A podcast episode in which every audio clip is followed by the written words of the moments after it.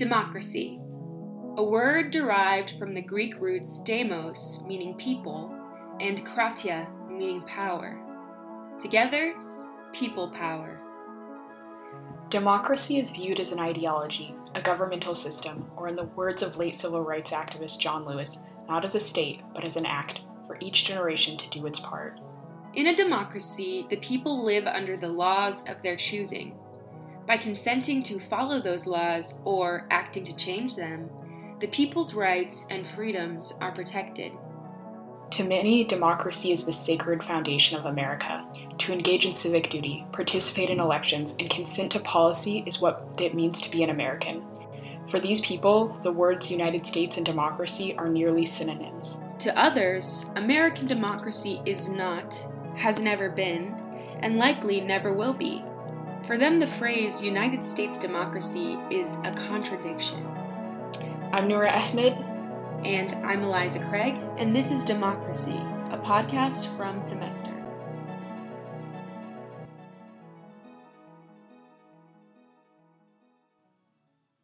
In this episode, Eliza and I spoke with Dr. Hussein Banai, a professor in international studies. Dr. Banai, could you please introduce yourself? I'm Hussein Banai. I'm Assistant Professor of International Studies at the Hamilton Lugar School of Global and International Studies at Indiana University.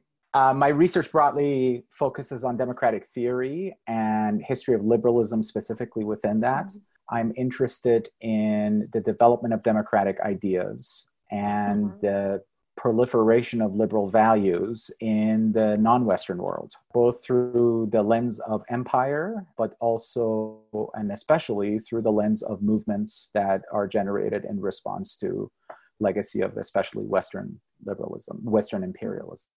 What is democratic backsliding, and could you give some current examples? Sure. Democratic backsliding, which is a term that oftentimes is used interchangeably with the term democratic erosion, refers to both either a rapid or gradual decline in democratic standards. Rapid decline refers to kind of very dramatic, radical changes, oftentimes to the constitutional democratic setup that a country has. Things like the suspension of parliament or the repealing of freedom of the press or freedom of assembly gradual decline is something that takes place over time and oftentimes refers to the decline in the norms of behavior by leaders, especially of how they address their democratic opponents, how they conduct themselves publicly, what their language, the language that they use towards their institutions is like, whether they think they're corrupt or led by the wrong elite, or whether the press is just producing, you know, fake news and misinformation. That process can over time erode confidence in democratic institutions. What leaders who behave this way do oftentimes undermine confidence in the reliability of democratic institutions and eventually create constituencies that doubt the legitimacy of democratic outcomes. So if a given court says decision X is the one that corresponds to our constitutional values, the supporters of a political party or a candidate who has for, you know, the last few years been saying that the court is corrupt or this judge has X, Y, and Z affiliations will doubt those outcomes and say, no, that's just one opinion. It has nothing to do with our constitutional reading, etc. Democratic backsliding of the rapid sort is often associated with newly established democracies. Um, so, countries that have been in democratic transition are more prone to rapid democratic decline and the reversal of democratic institutions. So we see this in countries in Central and Eastern Europe, for instance. Uh, we've seen it in Turkey, where powerful executives like the current Prime Minister of Hungary, Viktor Orban, or the Prime Minister and President of Turkey, Recep Tayyip Erdogan, how they've used the kind of populist ferment in the public, manipulated it to their advantage to go after their democratic opponents to discredit their rivals, to actively remove judges and university professors and journalists from their positions by labeling them as uh, enemies of the public or enemies of the democracy, even mm-hmm. in those countries. All of that has happened in the last decade or so in places like Turkey, Hungary, Poland. And obviously, these are countries that have recently transitioned to democracy. So these populist leaders have been able to very successfully manipulate public discourse to their advantage to really repeal those hard won uh, democratic standards uh, almost overnight. Sometimes they've done it by amping up public fear against the impending takeover of social values and customs by outsiders. Immigration and foreign migrants have been a very potent force for them to caricature. Um, so, in, in, in Hungary, for instance, Orban has very effectively used the fear of the Islamicization of Hungary by migrants that are coming from Islamic countries to win elections, but to also have the public support very draconian laws that violate European uh, Union. I didn't know Hungary had a lot of migrants or refugees coming to go and work there. Oh, I thought right. they were kind of a poor country of Europe.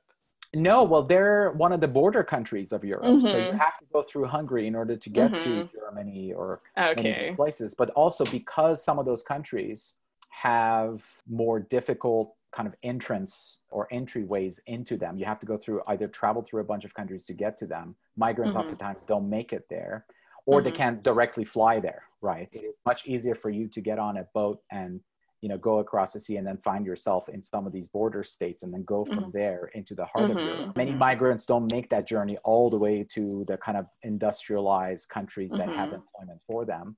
But regardless of whether Hungary actually is a major attractive destination for them or not. The point is that Orban has used this fear mm-hmm. to say that they will change our society and they will change European civilization in a way that will make it so much more Islamic. And that the rest of Europe, the cosmopolitan, liberal democracies that have the luxury of being on the edges, on the western edges of Europe, are mm-hmm. asleep to this. So, hmm. in fact, it gives them more credibility as a defender of the European Christian civilization. So in that respect, we see the kind of the very rapid democratic backsliding and happen in a country like like Hungary. In a more gradual sense, democratic erosion or backsliding, I like the term democratic erosion associated mm-hmm. with um, established democracies and democratic backsliding to less established democracy. Because mm-hmm. erosion, like anything that erodes, it takes gradual time for it to get to another state. And in established Western democracies, we've seen this kind of gradual undermining of democratic standards when it comes both to the behavior of democratic politicians, small d democratic politicians, right. elected mm-hmm. politicians, and in the kinds of democratic outcomes that we see that are produced, whether as a result of highly manipulative public referenda like Brexit decision in Britain, or in elections that are uh, kind of gained to advantage one party over the other in the case of gerrymandered district in the united states for instance we see the gradual decline happen both at the institutional level but also at the level of political behavior in those countries over time as well. And you only have to have paid attention in the last three and a half, four years in the United States to see just how the discourse in this country has changed. Everything has turned into a binary. You're either for immigration or against it. You're either for public health measures or you're against. You're either for taxes or against it, right? These binaries are produced, these black and white decisions, because of this kind of rise of polarization that we see in American society and in some other Western societies as well would you say that the United States is currently experiencing democratic corrosion? Um, I think in the case of the United States, there's no question that democratic standards have declined over the course of the last decade, especially since the collapse of the financial system in the United States. But even before then, in the post Cold War world, that conflict which American politicians talked about democratic values or how America had arrived at this endpoint in history. We increasingly look back at it as something that really had in it deeds of democratic decline over time, overconfidence in democracy, or a sense of finality about where you are in a life cycle of democracy is is usually a very corrosive thing for for that democratic society because it reveals just how impoverished the idea of democracy is as an endpoint, not as an ongoing process that has to be rejuvenated, constantly attended to, requires vigilance, and is always grasping at a new frontier. And so in the United States, we really have seen this remarkable arc, right, from this moment of high democratic confidence in the 1990s to the gradual recognition that many of our social and economic structures have actually created a very hollow constitutional setup. How do binaries and the polarization impede upon democracy and democratic values? Oh, they have a huge impact because the success of democracy rests to a great extent on a sense of shared understanding and a shared reality of living in a society with others. Polarization tugs at a sense of shared reality. Polarization testifies to the fact that people have fundamentally different perceptions of the same reality, or they to different realities altogether. I support party A because this party tells me that all that stands in the way of prosperity and freedom and liberty in this country is immigrants, right? The other side, I support Party B because I believe that all that stands in the way of prosperity, liberty, and you know all those wonderful constitutional values is the existence of the philosophy avowed by Party A. Right. Hmm.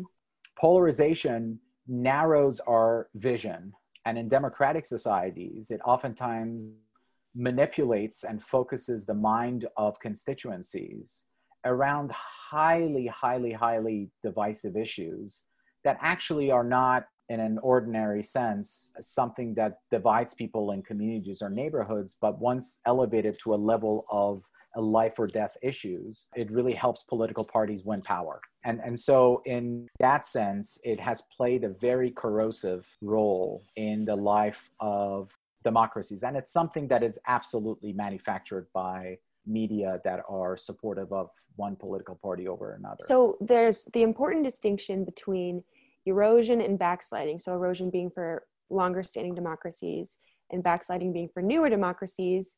How, for both of those situations, is there a way to combat the backsliding or erosion? Or is that even the solution? Well, there are different ideas about how you would counter democratic erosion or stop a country from backsliding. The surest way, or the one that has proven historically to be the most pertinent way, is the power of the public. Resistance to any kind of arbitrary power grab by those in power obviously slows down the pace of erosion. We see this being successful in countries that are more pluralistic and heterogeneous. This is where established democracies do better and have a better promise of out of erosion and backsliding than the newer democracies, right? Newer democracies tend to be ethnically more homogeneous. They tend to be far less polarized than established democracies that have generated pluralism of values and ideas that go beyond just a sense of ethnic identity, right?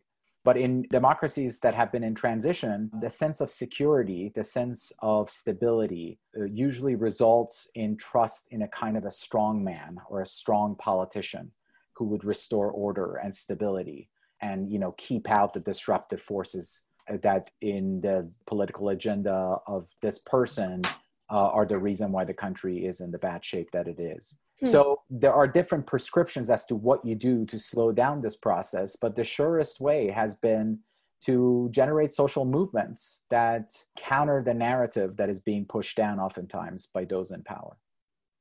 I was curious if there was a connection between backsliding and nationalism. Yeah, nationalism generally is a great check on democracy, meaning that it tends to tap into a strain of thought that uh, absolves leaders and people of appealing to democratic values, right? You only have to appeal to a sense of identity, a shared identity, and not democratic values. Sometimes you're arguing against those democratic values because you say identity is so much more important. I should say I have to distinguish between two strains of nationalism, right? There mm-hmm. is ethno nationalism, which is based squarely about ethnic identity and national identity of a particular group, and civic nationalism. Civic nationalism is the belief that what constitutes a nation is not the particular characteristics of a people their skin color their religious heritage their lineage etc but rather their institutions established democracies the reason why they're established is because they have um, developed a sense of civic nationalism that doesn't mean like ethno-nationalism has never been prominent in their societies but civic nationalism is something that has always competed or pushed against ethno-nationalism so in American, in the case of American democracy, for instance, you have had founding in tension with the idea of a white supremacist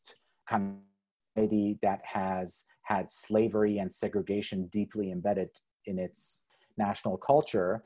You this tension with a sense of American constitutional values and Bill of Rights as the beacon of liberty to the rest of the world, right? This is a country that says its greatest asset is the fact that it has a small d democratic constitution. The, it right. recognizes the inalienable rights of people in its Declaration of Independence, et cetera, et cetera. Now, that has always been at odds with the actual experience of people in American society, but that's what also has allowed for minorities and people who have not been part of the white majority to always contest the way in which the majority has ruled. And over time, these rights for themselves and has gotten the majority to concede their privileges.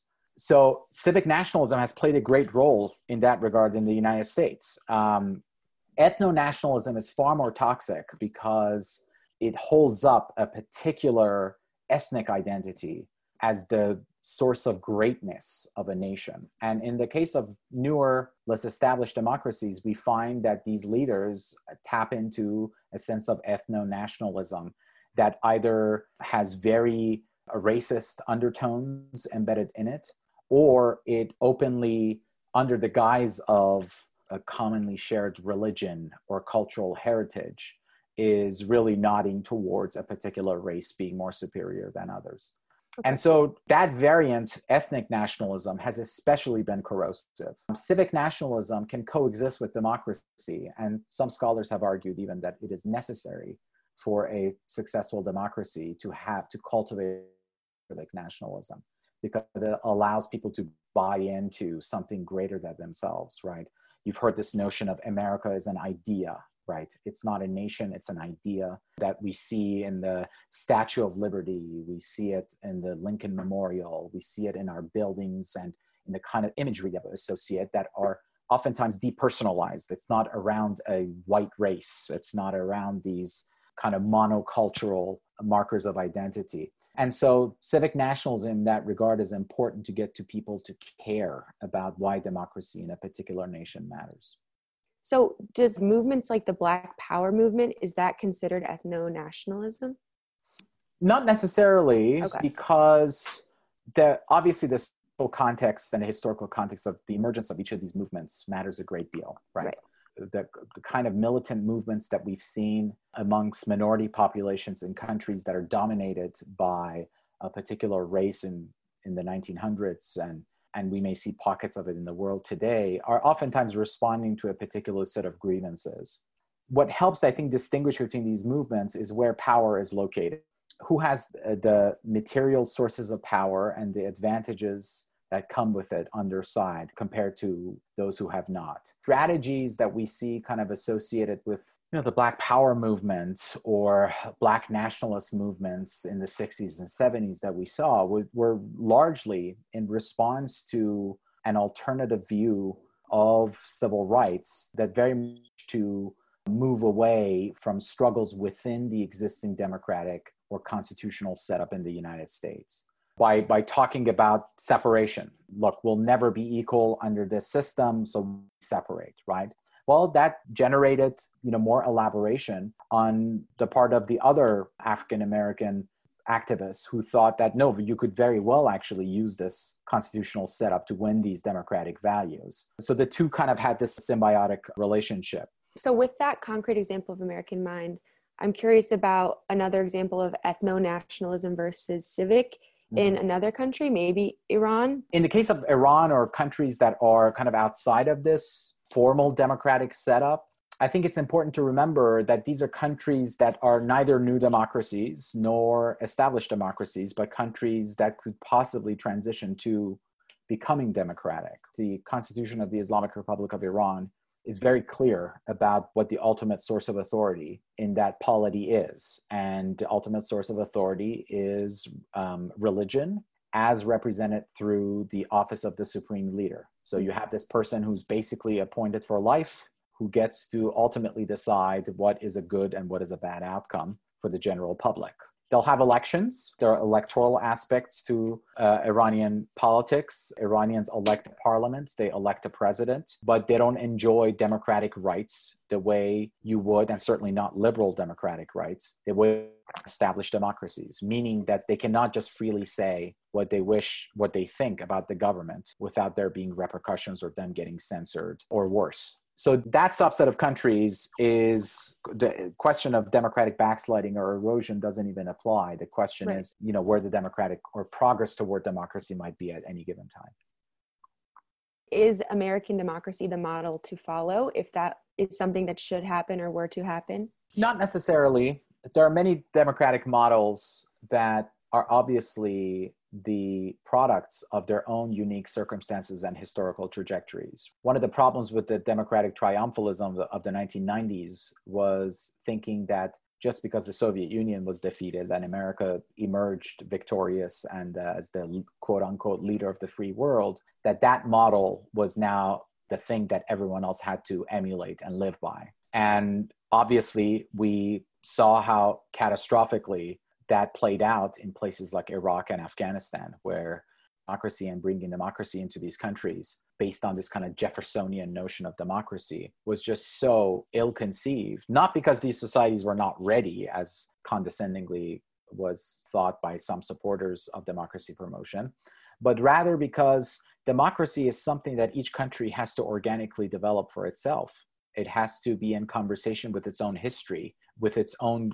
political currents and its social and economic trajectories at any given time just as it's been the case in the united states. It's not a template that you can just you know put on a country and boom they turn democratic. And we've seen over and over again that actually what there has been a forced democratization on a country usually by way of elections right? Mm-hmm. uh, the out have actually been the opposite of what those who were pushing for these things we're hoping. Oftentimes, the most reactionary, the most anti democratic, the most anti liberal forces win office. And that has to do not with the society or the larger forces at play, but with the balance of power in those societies. Those people wow. can intimidate people from voting, they can get their side to turn out and keep the rest of the people at bay. The institutions are just not resilient enough to be able to support that kind of democratic participation.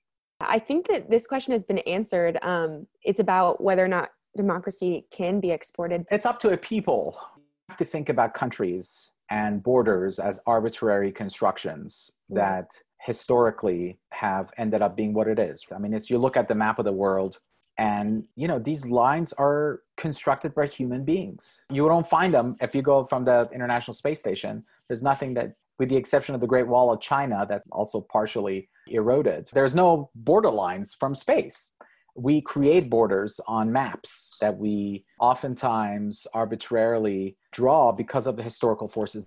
We know out of the legacy of empire that a lot of the countries and many continents of the world, their borders are artificial, and that's why we have the prevalence of civil wars and cross-border warfare. I mean, you only have to look at the map of Africa, for instance, to see the prevalence of straight lines as borders. It couldn't possibly be that people so neatly divide into this country versus that country, right? Nigeria, Kenya, Democratic Republic of Congo. People don't neatly divide across these lines. Those lines were drawn because of the struggles that came after empire left and oftentimes were drawn by european imperialists can israel ask israel and palestine about it or jordan or syria and lebanon so recognizing that countries are con- historically contingent They're not these entities that actually correspond to where people's identities are at any given time. We have to be humble as to what democracy means in each of these settings. It has to correspond to those respective histories. It's not an accident of history that established democracies are in the countries that tend to rule over the rest of the globe. It's not an accident of history that democracies tend to be more secure in countries that have waterways all around them. Island nations do very well with democracy compared to non-island nations. Why? Because they're less susceptible to imperial dominance. The oldest democracy in the world is the United Kingdom, and it sits in the top corner of Europe. It has had a channel that's allowed it to kind of defend itself very robustly, but it also gives it this kind of privileged position from which to project its maritime empire to the rest of the world. So the British Navy literally became the vehicle for spreading ideas that the British wanted in certain areas. So democracy corresponds with these complex histories in ways that ultimately are going to be organic to these histories. We can try and force democratic experiences on other people. The socio-economic and political shape of those societies will organically form and define democratic experience to its own um, historical trajectory.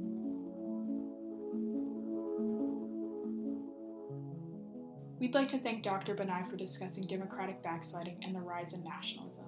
The music for the intro and outro is Moonrise by Chad Crouch, provided by freemusicarchive.org under a non commercial license. Thank you so much for listening. This is Democracy, a podcast by Themester.